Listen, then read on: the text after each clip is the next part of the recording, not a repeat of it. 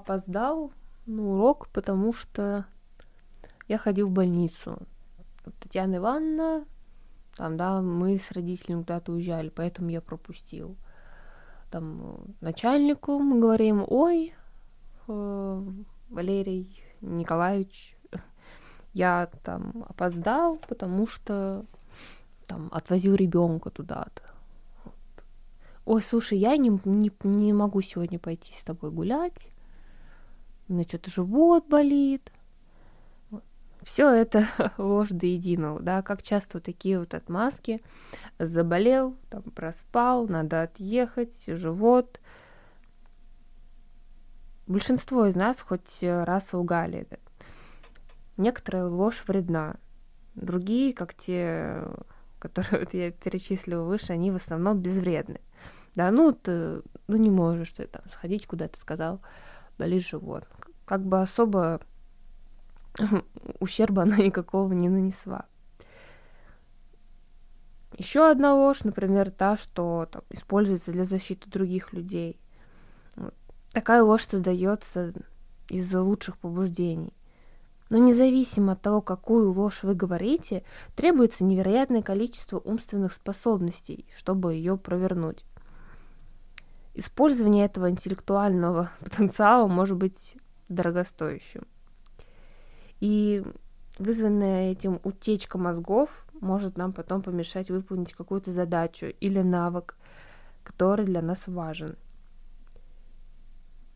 Ну и это не говоря о том, что какие последствия может иметь ложь.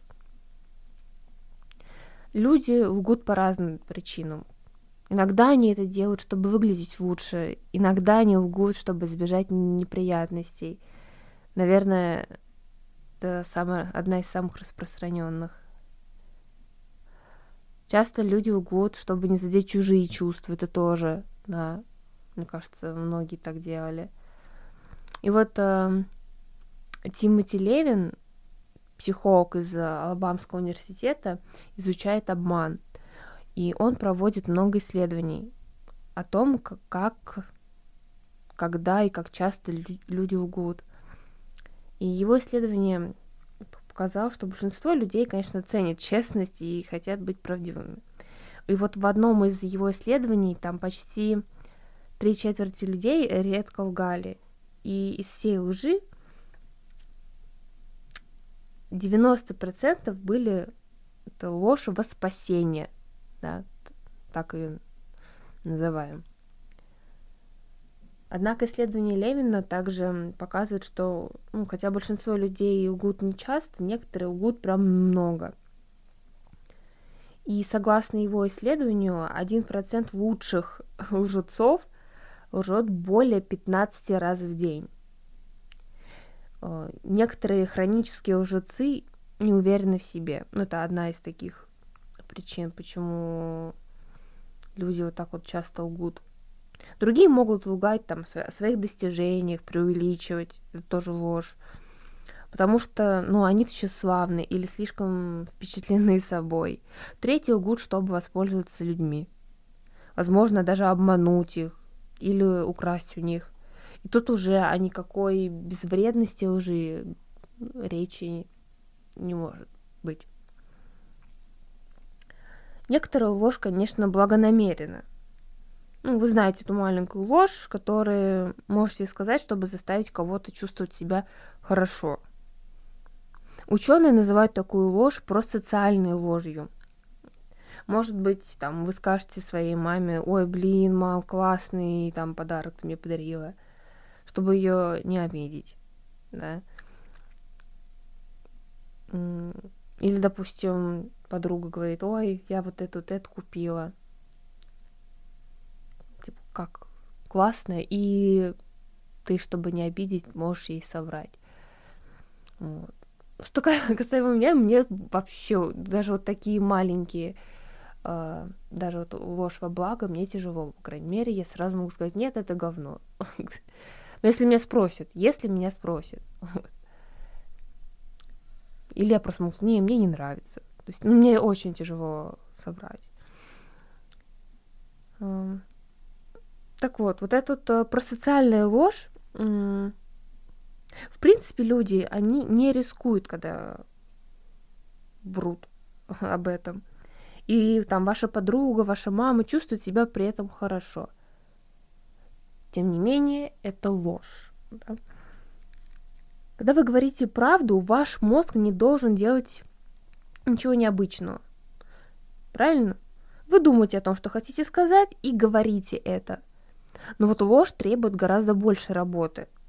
Вот пример того, да, опаздываете вы на работу или в школу, ну, в школе. Вот я вот, нет, я вот сказала, что я никогда не вру. А, единственное место, где я очень много врала, это в школе. Это правда. Вот там я, наверное, да, сказочник была. Ну, кто в школе не врал? Именно учителям. Друзьям нет, не врала никогда.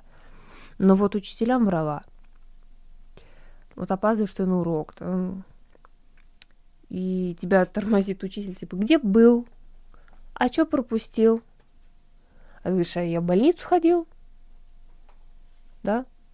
То есть ты начинаешь придумывать ложь, какую-то историю.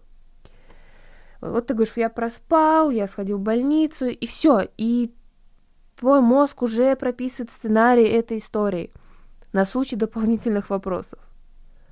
Казалось бы, всего соврал два предложения, а ты уже, там, во-первых, пытаешься сочинить историю, во-вторых, обдумывание различных направлений э, этого разговора, и в-третьих, нужно выяснить, что тебе нужно сказать, чтобы вся эта ложь не развалилась.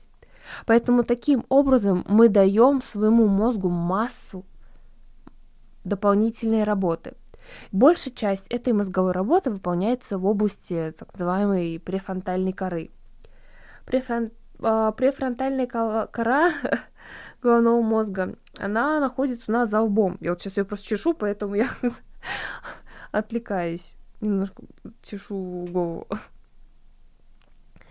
А, вот эта кора головного мозга, она находится у нас за лбом и не полностью созревает в подростковом возрасте. То есть пока нам не исполнится 20 лет, 20-25. И это своеобразная проблема для подростков. Эта часть мозга помогает нам понять риск, понять, оценить. А, она также отвечает за большую часть нашего мышления и более высокого уровня. Например, планирование или самоконтроль. Рабочая память удерживает что-то а, только на короткое время. Например, запоминание какой-то инструкции, каких-то правил, как играть в игру или какую-то конкретную задачу. Это немного похоже на буфер обмена в компьютере. Он хранит вещи только на короткое время, пока вы их используете. Вот. И не помещает их в долгосрочное хранение.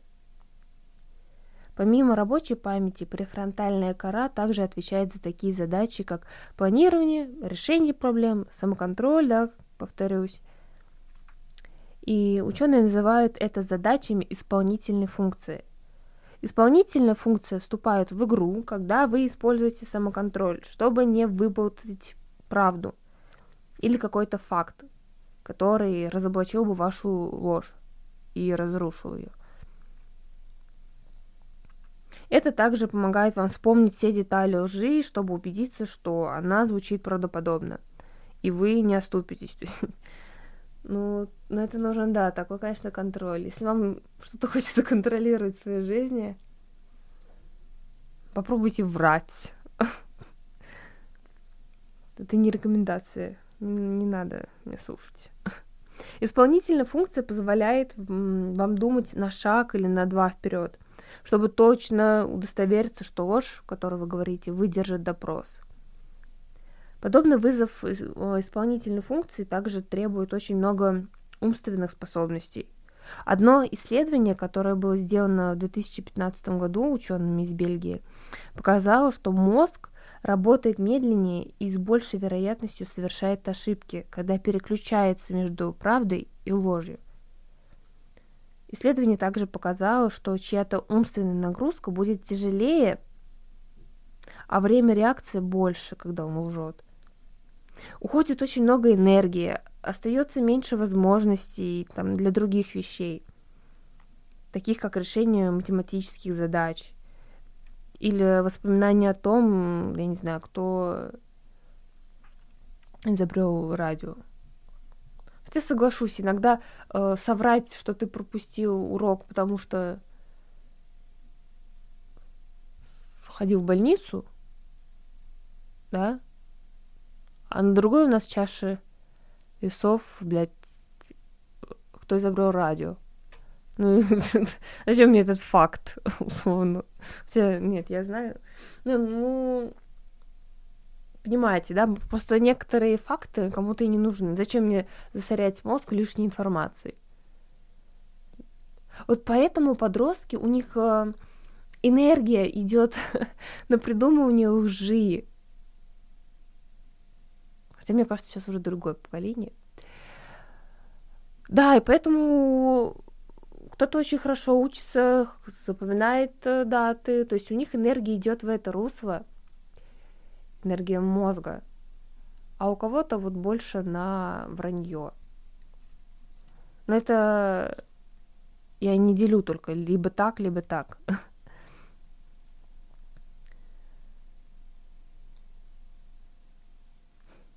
Ну вот это по мнению ученых, ученых, ложь особенно тяжела как раз-таки для молодых людей, потому что наша префронтальная кора развивается примерно к 25.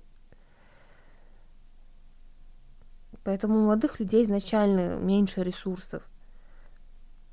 Когда префронтальная кора занята задачами, связанными с ложью, ей труднее выполнять другие задачи, которые требуют планирования, самоконтроля. Не обязательно помнить, э, кто изобрел радио. Есть еще другие задачи. Рабочая память. Эти вещи могут включать в себя, ну, не знаю, планирование того же учебного графика, расписание. Да. Или, допустим, самоконтроль, чтобы перестать есть сладкое, пить, курить, газировку там и так далее. Ложь, а, например, сохранение секретов о друзьях, семье или о себе может создать дополнительную нагрузку на мозг, а иногда и на наше психическое здоровье. Вот почему исследователи считают, что ну, считают важным, чтобы дети находили людей, которые заслуживают доверия, которым они могли бы безопасно раскрыть там даже горькую правду о себе. В нашем мозге есть белые и серые вещества. И ученые считают, когда в человеческом мозге белого вещества больше, он, э, ну, он врет. проще говоря. Представьте, что вы зашли в класс пустой, ну или в кабинет, и там стоят несколько парт. Парты — это серое вещество, в котором содержится какая-то информация. А ваша траектория, ваша, ваш путь — это белое вещество. И, допустим, я задаю вопрос, что вы ели на завтрак. Вот, если вы там просто съели яичницу, вы говорите, да, то есть э, ваше белое вещество, то есть это вы э, подошли к одной партии, к серому веществу взяли информацию, то я проснулся, там приготовил яичницу и, и все, поел и, и все, и пошел делать свои дела. Да, то есть вы там условно подошли к первой партии, второй партии и третьей. Все. А когда человек врет и белого вещества очень много, он начинает там к одной партии, третьей, четвертой, то есть собирать очень много информации со всех, условно говоря, парт, то есть блуждать от одной партии к другой. И начинает это, ой, да я проснулась, я пошла туда, за мной приехал э, кабриолет, я по полетела завтракать во Францию. да, то есть вот так это происходит, и Поэтому одна из таких вот теорий, чем больше белого вещества, тем больше у человека склонность врать.